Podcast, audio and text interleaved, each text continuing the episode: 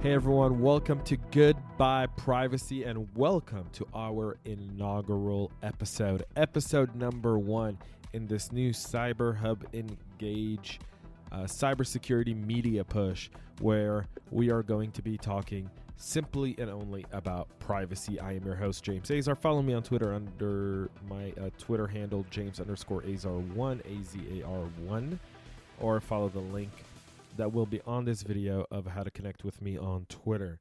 So, for those who listen to our Cyber Hub Engage podcast, um, it's a it's a it's where we get the voice of the CISO and people who operationalize cybersecurity heard. And that podcast has grown tremendously. Thank you for the support. We really do appreciate it. Um, almost hitting a year mark on Cyber Hub Engage. Um, in fact, next month will be our one year mark. But having said that, we are um, I, started this podcast out of a desire to share the various ways uh, we've given up our privacy to the data cartels.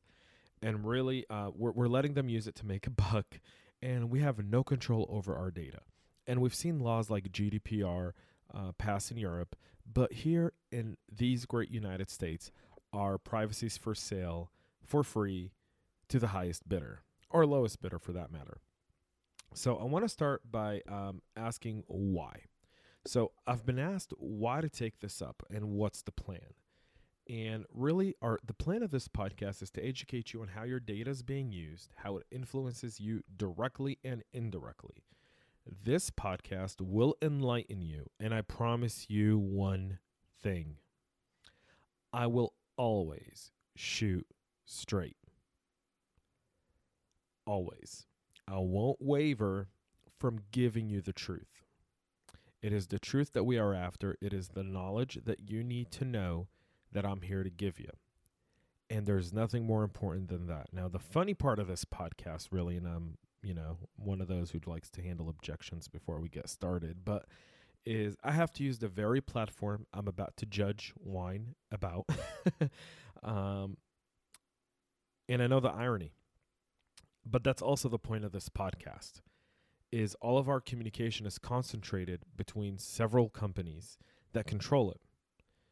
And what does that mean? What does that mean for the way we communicate with each other, with our loved one, with our friends, with our colleagues? What does that mean about our privacy if the data cartels are controlling almost every aspect of the way we engage with others in our lives? So, in our inaugural episode, in today's episode, we're going to be talking about those terms and conditions we often just click and agree on um, so that we can get access. Now, when did clicking become this easy? And why do we not? And, and, and really, the question is do we do the same with a paper contract as we do with an online terms and conditions um, box? And the answer is no, we just don't. In fact, I think most of us read, um, I want to say responsibly, um, most contracts we get on paper and are asked to sign them or initial the page, right? Um, and so if we read every page in every contract we get, and we go over the terms and conditions, and you know, some people skim through it, some people read it, but what does it really matter? Um, online, we don't do that. And if the Facebook terms and conditions were printed, which I did, and I have here um, on the table, so if you're watching us on video, you can actually see that. Um, but if we had to go through it, it's about 12 pages here, folks. Um, and I'd ask you this if you had to initial every page on these 12 pages online, would you sign up for Facebook? Probably not. You'd probably move on, right? Look for something easier.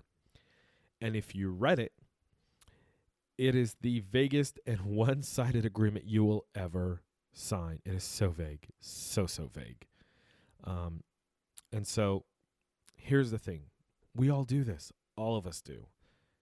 And we're all guilty of just accepting terms and conditions and just checking the box and not reading anything else. We do it because our in our minds, we don't really think we're accepting a legal agreement.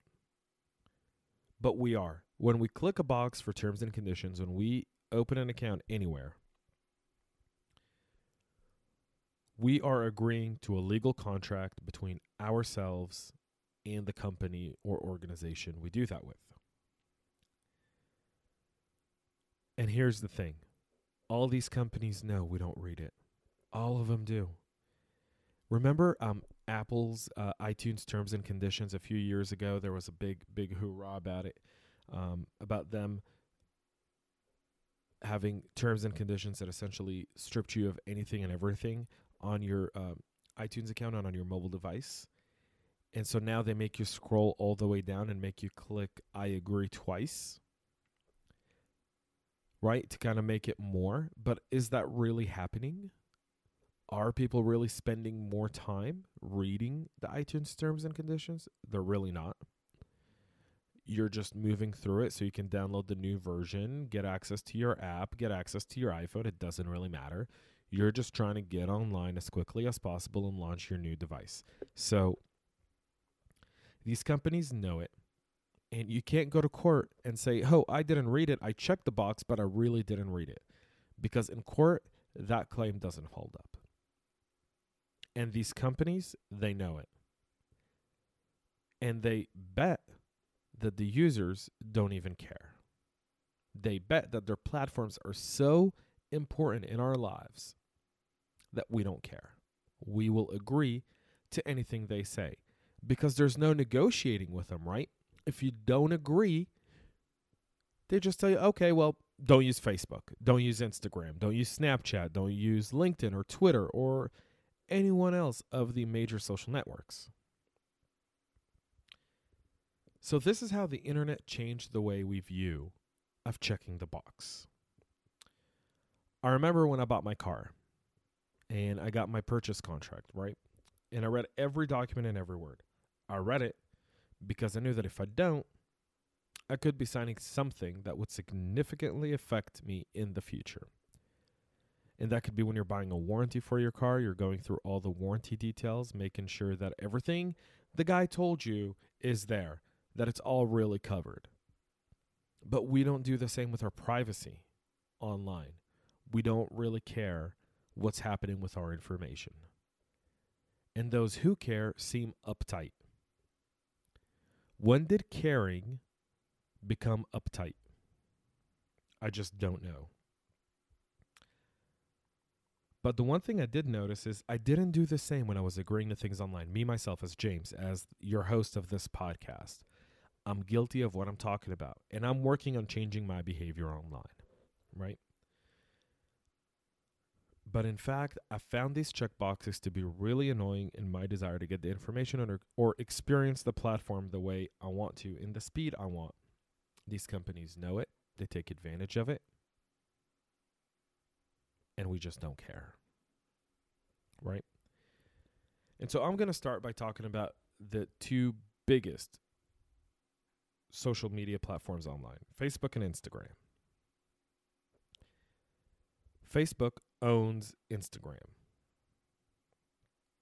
So I downloaded the terms and conditions I have in front of me. Downloaded them on February 21st. And I've spent a good part of the last month and a half going over them, talking to different attorneys I know, consulting with them on what it all really means. I made a bunch of highlights and I wanted to understand really how Facebook, which the Facebook and Instagram data is the same. But I wanted to understand how Facebook handles my data, secures my data, and shares my data with others. Because really, Facebook has so much information on its users. So I want to examine this. Now, I want to say this in prelude. I picked Facebook because it's Facebook. And We'll talk about that towards the end of the episode of why I really picked Facebook, and the statistics are staggering. But I reviewed Facebook, Twitter, LinkedIn, um, YouTube, Google, you name it. I've reviewed them all, right? And I'm recording this. Today's April 2nd, and today today is uh, today is the day that Google Plus officially dies. Um, so uh, rest in peace, Google Plus. We will play a moment of a memory song now for the remembrance of Google Plus.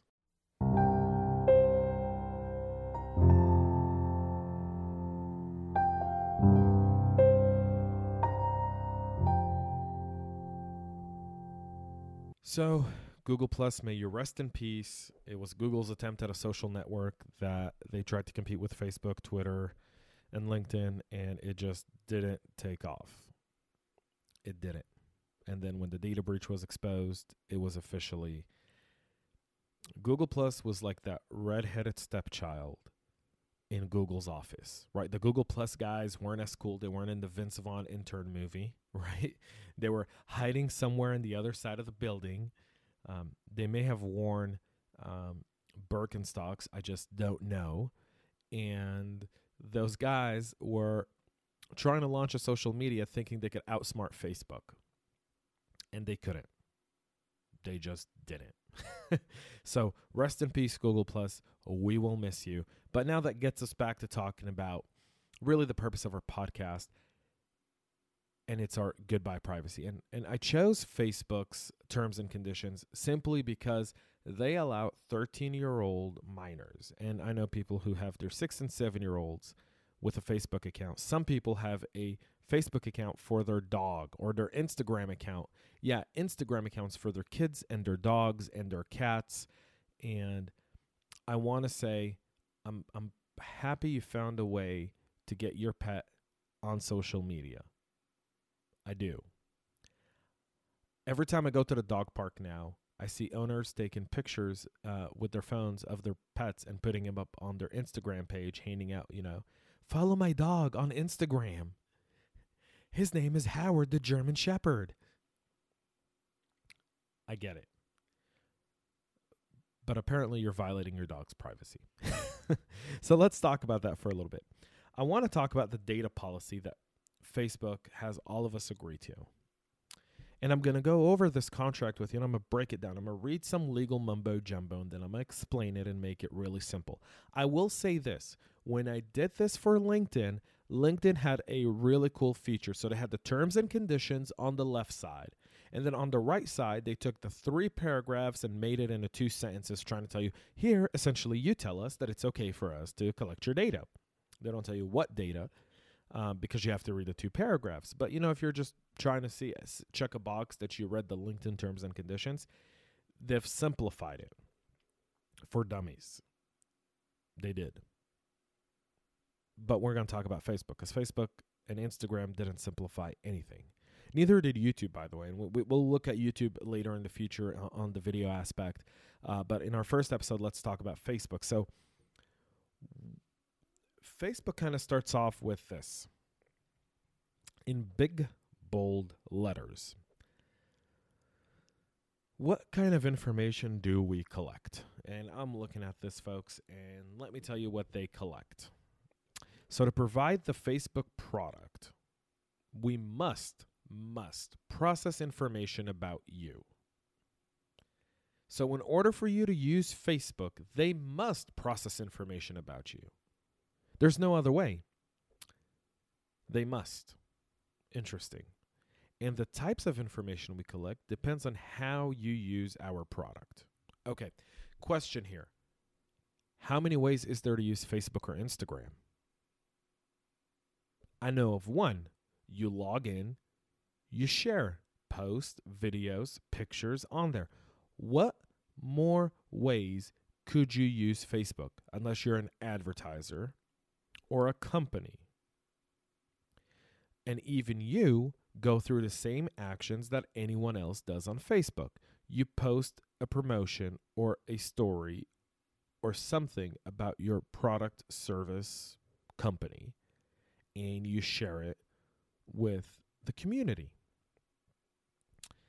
So, things that you and other do and provide on Facebook. So now they're showing you that not only must they process information about you, they tell you the things that you and others do and provide on Facebook. So let's start with the first one information and content you provide. We collect the content, communication, and other information you provide when you use our products with an S, including when you sign up for an account, create or share content, and message or communicate with others.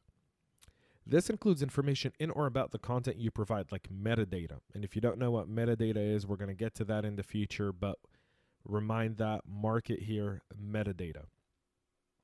such as the location of a photo, location of a photo, or the date a file was created. It can also include what you see through the features we provide, such as our camera. So we can do things like suggest masks or filters that you might like or give you tips on using camera formats. Get it? They track your location so that they can give you a filter or mask. That's their guise. That's the way they market it and sell it to you. Their lawyers are not only sneaky, they're used car salesmen, and we're not paying attention. Our system automatically processes content and communication you and others provide to analyze context and what's in them for the purpose described below. And you can learn more uh, of how you can control these things and who can see the things you share by clicking here. We did that. And it essentially said you can go to the privacy settings. And as we all know, if you've ever did that, if you ever went to privacy settings, you'd realize that none of that really does exist. Um, you can very, really seldomly control how your information is distributed. And the reason I say that is because if Micah, who's my executive producer on CyberHub Engage and Goodbye Privacy, tags me in a picture, I have the option on Facebook to add it to the timeline. But on Instagram, it goes in photos I was tagged in automatically. I don't have that option. So, data with special protection. So, they do have this paragraph that's called Data with Special Protections. And it says that you can choose to provide information about your life events, your religious and political views, uh, who you're interested in, or your health. Um, but here's the here's the caveat such as racial or ethnic origin, philosophical beliefs, or trade union memberships, could be subject to special protections under the laws of your country. So their data policy is global. And they let you know that some things could be under special protection, which is fine. But we move on to the next thing network and, con- and connections. So they say we collect information about the people pages, accounts, hashtags, and groups you're connected to, and how you interact with them across our product, such as people you communicate with the most or groups you are part of. We collect contact information if you choose to upload, sync, or import it from a device. So, you know how Facebook, LinkedIn, Twitter are always saying, hey, connect all your uh, phone contacts so that we uh, can see if they're on our network and connect you. Because, after all, if it's in your phone book on your phone, it must be a friend. Hmm. Such as your address book, call log, or SMS log history. Now, how many of you thought that they just went into your address book? I know I did. After reading this, I go, oh, so you guys access my call log and my SMS log history?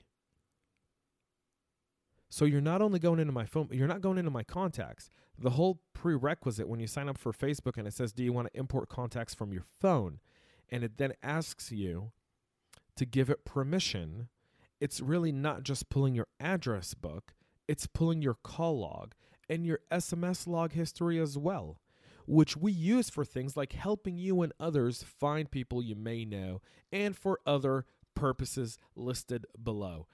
And folks, when you go down below, you will be shocked. Shocked, shocked, shocked. So, what else do they track? Your usage. We collect information on how you use our product, like the types of contacts you view or engage with, the features you use, the actions you take, the people or accounts you interact with, and the time, frequency, and duration of your activities. For example, we log when you're using and have the last user products and what posts, videos, and other content you view on our products. We also collect information about how you use features like our camera. Holy smokes, they track everything you do. Fine. Here comes the way uh, Mar- Mark Zuckerberg, when he testified in front of Congress and he was asked by uh, some idiot lawmaker of how does Facebook make money, and he said, "Well, we sell ads." Here it comes, page two under terms and conditions at a 12, small paragraph in the middle. The title is in bold, but uh, information about transactions made on our products. So, if you use our products for purchases or other financial transactions, such as when you make a purchase in a game or make a donation, We collect information about the purchase or transaction. This includes your payment information, such as your credit or debit card number, and other card information, other account and authentication information, and billing, shipping, and contact details. Essentially, if you do anything on Facebook outside of just them knowing what you like and don't like and who you are connected with, they now have your credit card data and they keep it, they process it, they use it to make a buck. Where you're billing and shipping and your contact details. Things others do and information they provide about you here is another caveat. We also receive and analyze content, communication, and information that other people provide when they use our product. This includes information about you, and this was the point I was talking about with Micah earlier, such as when others share or comment on a photo of you, send a message to you, or upload, sync, or import your contact information. So let's say, for example, I don't want to be on Facebook. I have no reason to be on Facebook. I don't want Facebook to have any of my information whatsoever. But Micah has my phone number because Micah is my friend, and Micah's on Facebook, and Micah agrees to have Facebook upload his address book. They now have my data and they can use it. And this is the part where they say early on in the paragraph, early on, early on, that we use things like helping you and others find people you may know and other purposes listed below. Meaning, you don't even need to be on Facebook for Facebook to track you. So, device information. Okay, I get this. You want to know how people interact with Facebook, what devices they're using. I'm not even going to go on. Th- I'm, I'm not even going to go on a tangent here because everyone does this. It's not only Facebook. Every small company wants to know how people interact with their emails, with their website, and so forth. They want to know how much of our traffic is mobile and how much of it is desktop. You're not going to hear me complain here.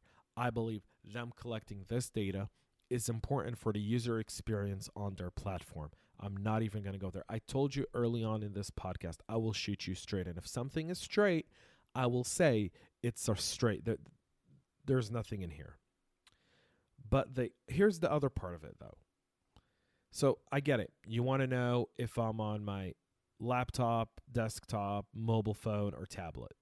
But why do you need to know my operating system, hardware and software versions, my battery level, my signal strength, available storage space, browser type app and file file names and types and plugins? I don't understand why they need all that data. I don't if you know that I'm on my iPhone, it's all you need to know.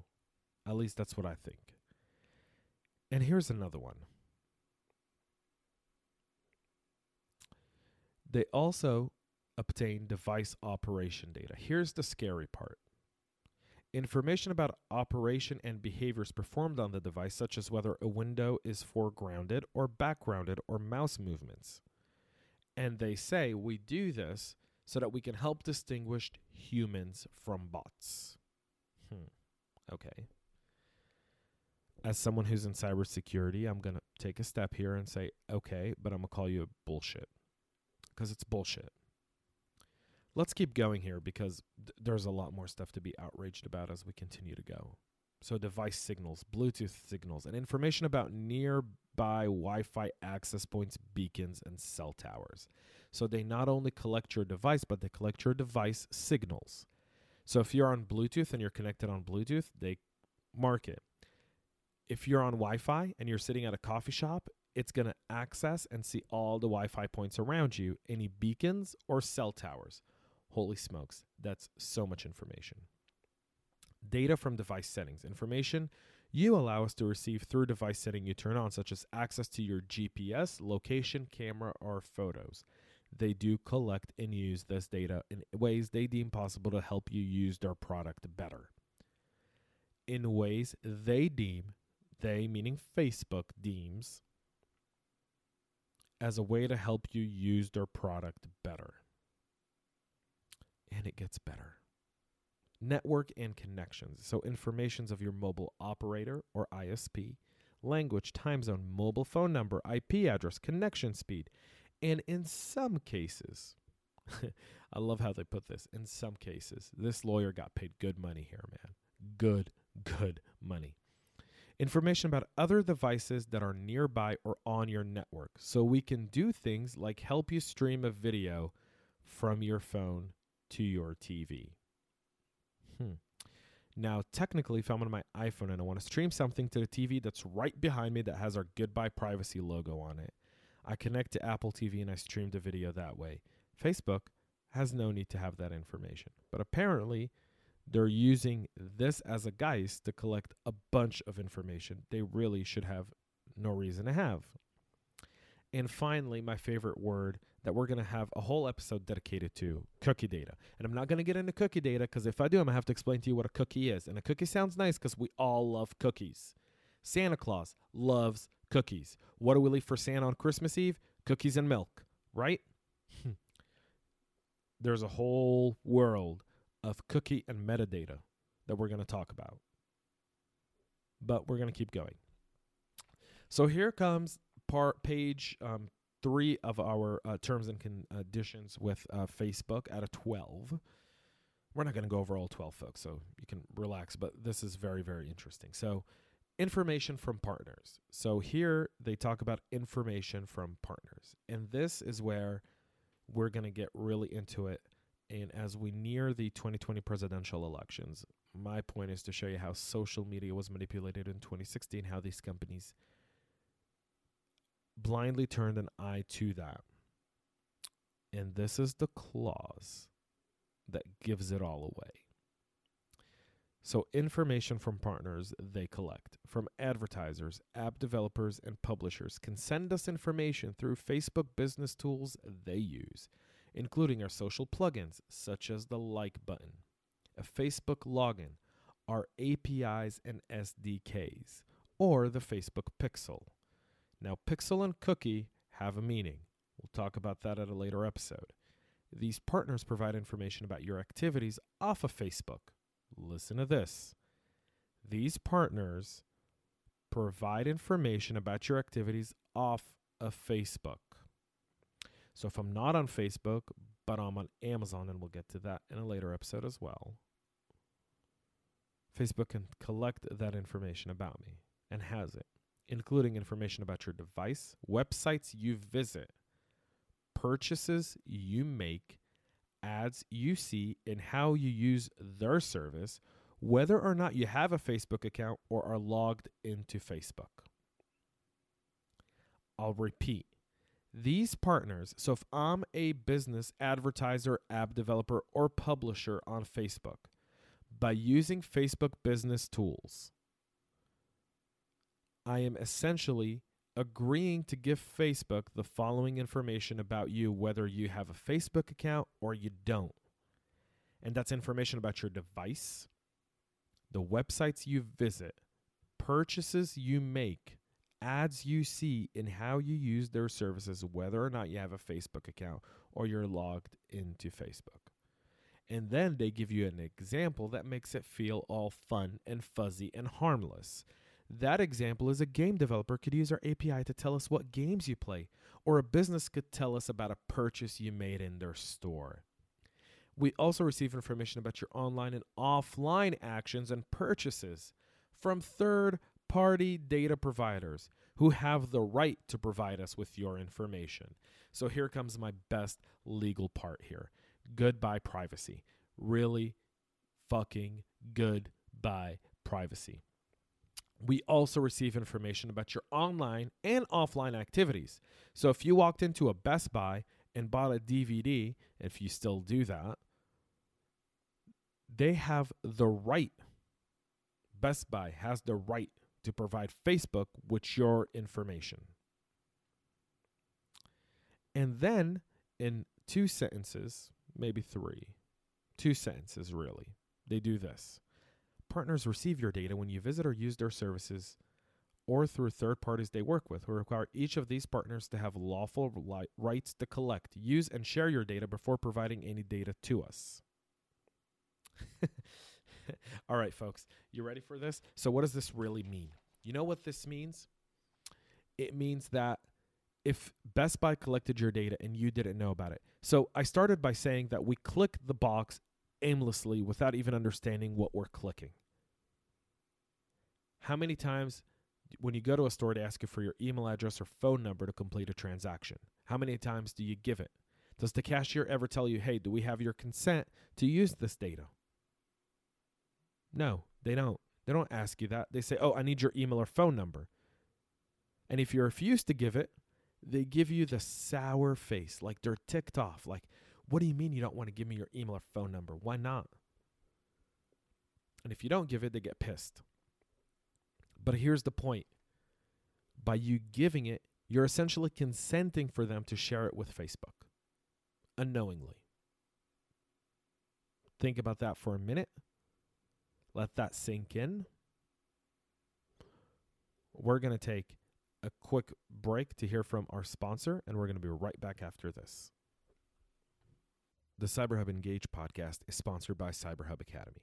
Now, people have been asking me, what is CyberHub Academy? Well, just for the sake of full disclosure, before I get into it, I am a part of CyberHub Academy. My uh, partners there have uh, supported my vision for CyberHub Engage uh, in, turn, in, in return for their sponsorship. But they are cyber business operation experts, and that means that they help any size business operationalize cybersecurity, whether it be identifying threats, solving issues and problems, developing incident response plans, practicing incident response through tabletop exercises, and identifying different methods to maximize and really bring value out of your cybersecurity budget. We all know that cybersecurity budgets are tight and it typically doesn't start raining money until something happens. Well, these are the guys to help you make sure that if God forbid something does happen, you would have all your T's crossed and your I's dotted. Make sure to support them and check them out.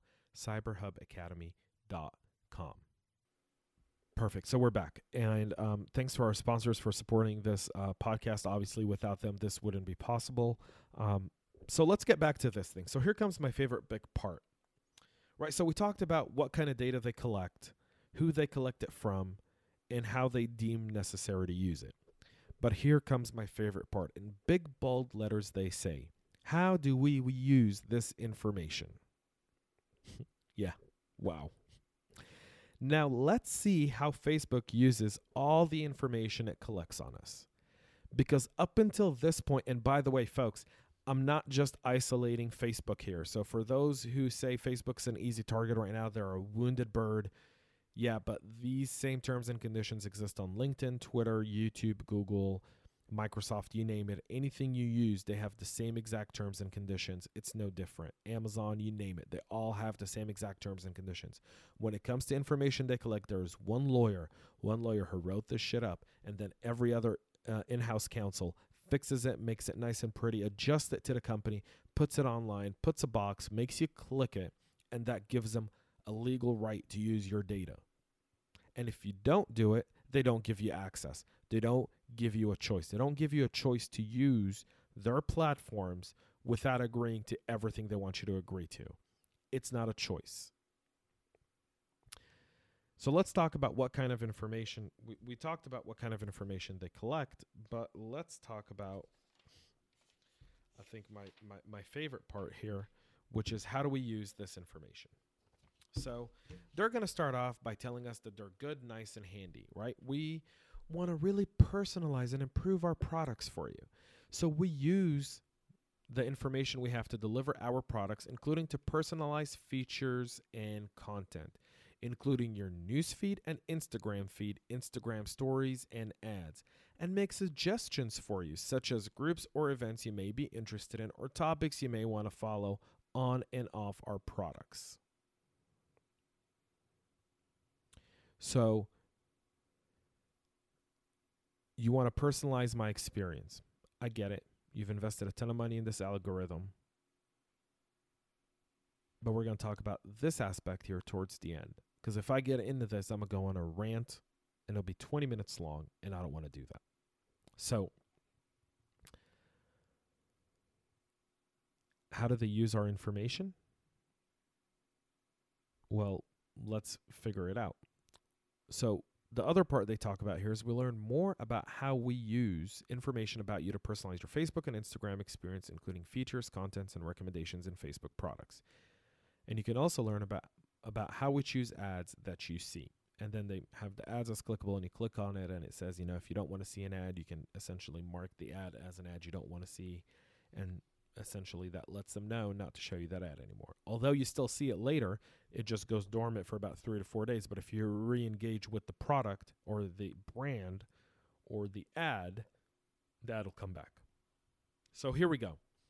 Information across Facebook products and devices. We connect information about your activities on different Facebook products and devices to provide a more tailored and consistent experience on all Facebook products you use, whether wherever you use them. For example, we can suggest that you join a group on Facebook that includes people you follow on Instagram or communicate with using Messenger. We can also make your experience more seamless, more seamless. For example, automatically filling in your registration information such as your phone number. We want to make it easy on you. So we're going to take all this data we collect and we're going to share it with whoever you interact with and suggest that you give them your data as well location related information. Hmm. So we use location related information, such as your current location, where you live, and places you like to go, and the businesses and people you're near to provide, personalize, and improve our products, including ads for you and others. Location related information can be based on things like precise device location if you've allowed us to collect it, IP addresses, and information from you your and other use of Facebook products, such as check in or events you attend. Then they have this whole clause about product research and development, which we're not going to get into. Here's my here's the big piece, folks. Ready for this one? Facial recognition. If you've turned it on and we use facial recognition technology to recognize you in photos, which we've all agreed to because it comes on standard, you have to go in and disable it. And to get there is quite the way to do that we may end up doing a um, uh, a video tutorial on how to set the proper Facebook and LinkedIn and Twitter privacy settings. We may do like a quick YouTube tutorial for this. So, the face recognition templates we create may constitute data with special protections under the laws of your country. Learn more about how they use it. And so here's the thing they don't tell you how they use it here, they just tell you they use it. But if you want to learn more, you got to click on another link and you, when you click on that link, it takes you to a whole other area that explains it to you. And then that's how you do it. That's how they do it. That's how they get you. Because when you go through this, you're going through 12 pages. If we got a contract that had links at a car dealership that was 12 pages long, and then you had to click on other links, this is only 12 pages long because I didn't print everything that I clicked on all the other links. If I did that, it'd be around 50 pages long. So I just want you guys to be mindful of that ads, and other sponsored content. We use the information we have about you, including information about your interests, actions, and connections, to select and personalize ads, offers, and other sponsored content that we show you. Okay, I get it. If I like North Face products, it's going to show me North Face products. I get it. I appreciate it. Thank you, Facebook, for just showing me North Face and not showing me an alternative that might be better. You know, who knows? But, you know, just keep controlling what I want. So, then they go, we provide measurement, analytics, and other business services. We use the information we have, including your activity, off our products. Folks, activity off our products, such as the websites you visit and ads you see, to help advertisers and other partners measure the effectiveness and distribution of their ads and services and to understand the types of people who use their services and how people interact with their websites, apps, and services. So they not only track you on Facebook, they track you they track you off Facebook. How about that? Take that for a second there. Let that settle in. They also use our data to promote safety, integrity, and security. Oh, Facebook, you are my knight in shining armor. I want to create a shirt with a big F on it, you know, the Facebook F with a cape and have Facebook be a superhero. We promote, we use the information we have to verify accounts in activity, combat harmful conduct, detect and prevent spam and other bad experiences, and maintain the integrity of our product, and promote safety and security off and on Facebook fraud products. For example, we use data we have to investigate suspicious activities or violations of our terms or policies. Hmm. Uh, I'm a, I'm a, I must get stuck on this one, folks, here for a second. Um, number one, there's more spam on Facebook than there's ever been before.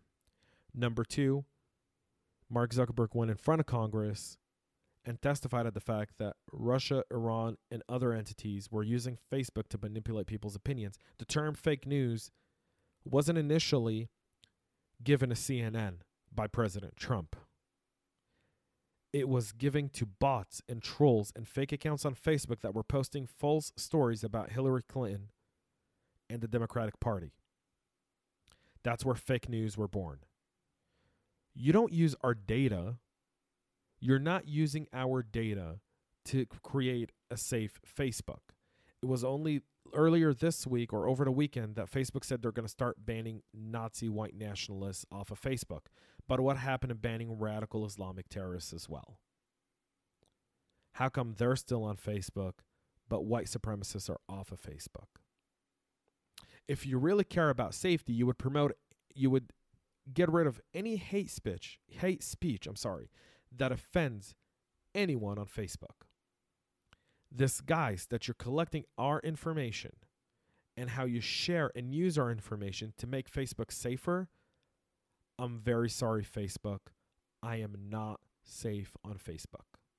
I still get spammed. I still see hate speech. I still see radical propaganda on Facebook. And so, if this is something you say that you're doing to make us feel all mushy and fuzzy inside, I call bullshit. And that's that. Next, communication with you. So they use our information to communicate with us. I've never communicated with Facebook. Has anyone ever tried to communicate with Facebook? I, I can't remember. Or research and innovate for social good. So here's my favorite thing they use our data to research and innovate for social good. Whose social good exactly? We use the information we have, including from research partners we collaborate with, to conduct and support research and innovation on topics of general social welfare, technological advancement, public interest, health, and well being. For example, we analyze information we have about migration patterns during crises and relief and to aid relief efforts. Hmm. Interesting. So, great. This is how they use our information. Then we move to the next big topic they want us all to agree to, which is how's our information shared? Meaning, who has our information? and this is where it gets really good, folks. This is where it gets really good.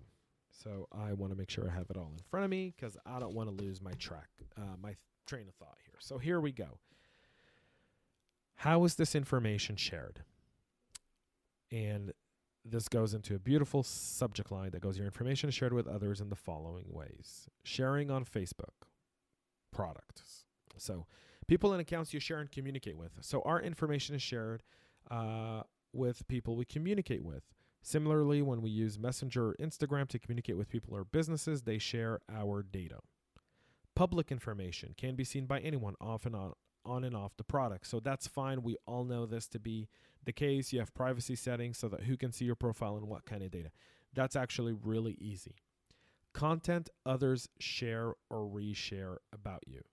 So you should consider who you choose to share stuff with because people can see your activity on our products, can choose to share it with others on or off our product, including people and businesses outside the audience you share it with. For example, when you share a post or send a message to a specific friend or account, they can download, screenshot, or reshare the content. So here they're just telling you be careful what you put online because really someone can share it, take a screenshot, put it anywhere. We all know that to be the case. That's on every single platform. It's not only a Facebook problem; it's a it's an online internet problem. So information about your active status presence on our products, we get that. So here we go, folks. Are you ready for this one? Here we go. Apps, websites, and third-party integrations on or using our product. So remember how we said that you don't even need to be on Facebook for Facebook to really obtain your data? Here comes the part. When you choose to use a third party app, website, or other service that use or are integrated with our products, they can receive information about what you post or share. For example, when you play a game with Facebook friends or use a Facebook comment or share button on a website, the game developer or website can receive information about your activities in the game or receive a comment or link you share from the website on Facebook. Also, when you download or use such third party services, they can access your public profile on Facebook and any information you share with them. Apps and websites you use may receive your list of Facebook friends if you choose to share it with them, but apps and websites you use will not be able to receive any other information about your Facebook friends from you or, or information about any of your Instagram followers, although your friends and followers may, of course, choose to share this information themselves. Information collected by third party services is subject to their own terms and conditions, not this one, meaning whatever third party apps or websites you use that are integrated with Facebook have their own terms and conditions that are not applicable to Facebook. And Facebook has no sort of jurisdiction on that. Devices and operating systems providing native versions of Facebook and Instagram, like where we have not developed our own first party apps, will have access to all information you choose to share with them, including information your friends share with you so that they can provide you with our core functionality to you. Now, they do have a note that they're working on restricting developer data access to prevent help um, um, to prevent uh, abuse, but that's a bunch of bullshit. Um, they haven't done it yet, and I know they haven't done it because the next page is absolutely infuriating. Sharing with third-party partners. We work with third-party partners to help provide uh, to help us provide and improve our products to uh, to whoever uses uh, Facebook business tools to grow their business, which makes it so this is under the guise that all this data we collect, we share it to help other people grow their business so that they can so that they can be successful. Okay. They also partner with uh, partners who use our analytics service. So they people wonder how Russia and Iran were so easy to manipulate parts of mid America.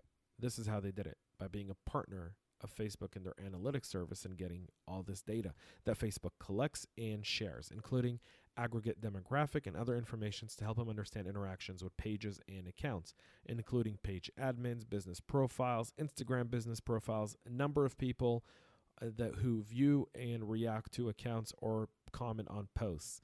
So they essentially give you everything in a demographic place. So find out that everyone here is against um, abortion, I can actually put out a bunch of data and misinformation and really manipulate the minds. Advertisers.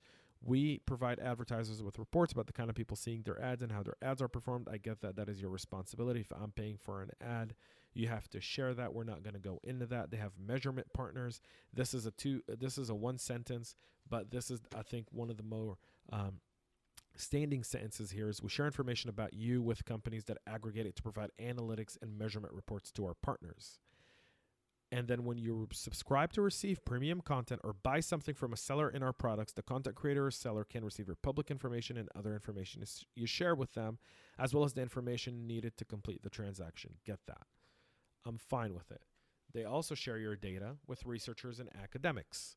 They also share your data with law enforcement and legal requests, to which you have no right. It is their responsibility and how do Facebook companies work together? So this is the big piece, right? Facebook and Instagram share infrastructure, system, and technology with other Facebook companies, and we're going to talk about that in our next episode. And they provide innovative, relevant, and consistent and safe experiences across all Facebook company products that we use, meaning they share information across their platforms and they could don't give a rat's tail whether or not. So let's say they have here on the bottom of page 9, page 10 of their terms and conditions, how can I manage or delete information about me? So if I want to manage and delete information about me,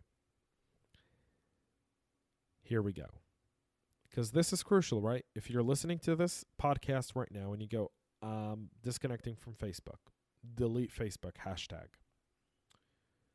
Here we go. We provide you with the ability to access, rectify, port, and erase your data. And you can learn more by visiting Facebook settings and Instagram settings. Now, here comes the part where they go, you know what? It's not so bad. You don't want to do that. You know why? Because we store data until it is no longer necessary to provide our services and Facebook products or until your account is deleted, whichever comes first. This is a case by case determinations that depends on things like the nature of the data, why it is collected and processed, and relevant legal or operational retention needs. For example, when you search for something on Facebook, you can access and delete that query from within your search history at any time, but the log of that search is deleted after six months If you submit a copy of your government issued ID for account verification pur- purposes, we delete that copy 30 days after submission. You can learn more about that. When you delete your account altogether, we delete things you have posted, such as your photos and status updates, and you won't be able to recover that information later. Information that others have shared about you isn't part of your account and won't be deleted. If you don't want to delete your account but want to temporarily stop using the product, you can deactivate your account instead. So, what they essentially say is, and in the first part, folks, this is really important. They store data until it is no longer necessary or your account is deleted, whichever comes first. But then they go on to say this is a case by case determination. So I consulted a very good friend of mine who's a brilliant legal mind and asked him, What? Th- this next line is very, very confusing. And he went on to say, You can delete your account. It doesn't mean that they will delete your data.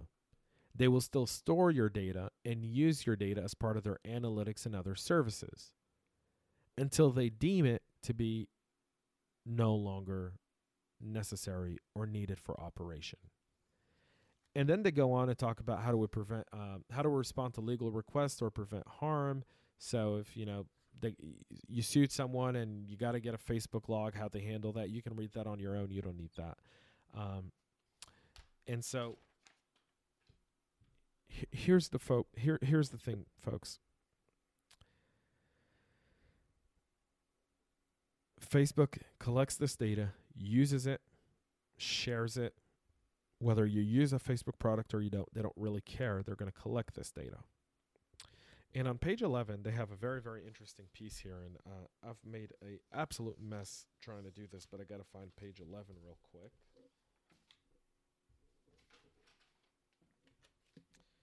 And page 11 has something about how they use um, how data is shared across global services. And I think this one really stands out to me. Here we go, it's right here. All right. How do we operate and transfer data as part of our global services? We share information globally, both internally within the Facebook company and externally with our partners and with those who connect and share with around the world. In accordance with this policy, your information may, for example, be transferred or transmitted to or stored and processed in the United States or other countries outside where you live for the purposes as described in this policy. These data transfers are necessary to provide the services set forth in the Facebook terms and Instagram terms and to globally operate and provide our products to you. We utilize standard contract clauses, rely on European Commission adequacy decisions about certain countries as applicable, and obtain your consent for these data transfers to the United States and other countries. So, um, you know how you guys were wondering how uh, Russia um, got in? this is it right here. This one paragraph tells you how they share information. So think of it like this if I'm a communist country like China, Russia, Iran, where Facebook operates and has offices, and the government is in bed with technology, meaning Facebook had to make a government deal to operate in that country, meaning they gave him access to this data then our data is given to the Russian, Chinese, Iranians, and any other adversary or ally out there for them to review and look and understand how the American population behaves. If you wonder why there's so much division in our country today, if you wonder why the online world doesn't feel as safe as it once was, and how walking down the street today feels safer than being online, ask yourself one question Who's seeing our online behavior and what are they doing with it? How are they controlling it? How does how does that change the way they communicate with the United States and with the citizens of these United States or globally? If you think of regional or global unrest since 2011, so the Arab Spring started on Facebook and Twitter, and it exploded and it led to a seven year civil war in Syria that still hasn't ended, that took the lives of over a million people and dislocated another five million people as refugees, making them live in camps, children malnourished. And we say, oh, if it wasn't for social media, these stories wouldn't come out. And the injustice would still be there. You're right. But the other side of that argument is did social media bring it to the point where different political factions who had access to, to this data could use it to manipulate and create conflicts in areas of the world that weren't there to begin with and didn't need to happen. And I guess that's the question you have to ask yourself. In the 30s, the Nazi party used propaganda in papers to devise the German population against those who weren't ethnic Germans, whether it be Jews, um, gypsies, um, homosexuals, you name it. Is social media that new platform? Is Facebook, Twitter, LinkedIn that new platform that's just absolutely piercing through the population, allowing these actors that make money from wars and it promotes their political agenda to control the minds and to control the way population get their news. There was a recent study that was done that said that 70% of people get their news through social media. They don't even get it through traditional traditional news channels, which is crazy. But how do you verify sources? And we always talk about that. How do you verify sources? So what does this really mean? And I want to get to this and, and we'll we'll end on this. Facebook and Instagram alone boast over 3.2 billion monthly active accounts. 3.2 billion. There's nearly 7 billion people on the planet. That's around 48% of the world's population sits on Facebook and Instagram. And when people ask me why are you using Facebook and Instagram, it's because of that staggering number all of within itself. Um, the stat that I got was from a, a website called Statista, um, and it's based on a January 2019 count. So now let's say that 30% of this number have dual accounts, meaning they've got a Facebook and an Instagram account. They count as an active account in both. And let's say that for the sake of this argument, we'll say 30%. And the reason I say 30% is because most adults over the age of 45 only have Facebook. Most kids under the age of 23 only have Instagram. And in that middle of the 23 to 45, you've got people who have two, both a Facebook and an Instagram account. So if we take that under consideration, we take 30% off the 3.2 billion, that takes away just about 1 billion active accounts as duplicates. So then Facebook alone has 2 billion active accounts. And that doesn't even include WhatsApp, which has 1.5 billion monthly users. That means Facebook has 3.5 billion monthly users on all its platforms. And how many of us use all three of those to communicate? That's a staggering number that explains why sometimes when you message your wife on WhatsApp about organic milk, all of a sudden your Facebook and Instagram newsfeed has a promotion about organic milk. And we're going to talk about that on the next episode, folks. When this sinks in, only then can we comprehend how we gave up our privacy for a thumbs up or a heart emoji. I hope and pray that you continue to follow what we're doing here at Goodbye Privacy. This is our first episode. I'm still finding our rhythm. So I apologize about that. But we've put in a lot of work and a lot of research on this specific podcast, on helping you educate those around you or helping you educate yourself on this topic. If you want to have us explore a privacy topic, you can message us. Goodbye Privacy. You can go to our Cyber Hub Engage page um, on YouTube um, you can go to Patreon and support our CyberHub Engage mission by being one of our Patreon members. This video will only be available on YouTube for 20 minutes. After 20 minutes, it'll go directly into our logo. To get the full access to the entire video and some of the unique content and that we put out there, you have to be our Patreon member. And you can go to patreon.com forward slash cyberhub engage and support us there. Make sure you watch our very funny video that Mike and I did where we take walks in the woods and we shoot basketball in our office.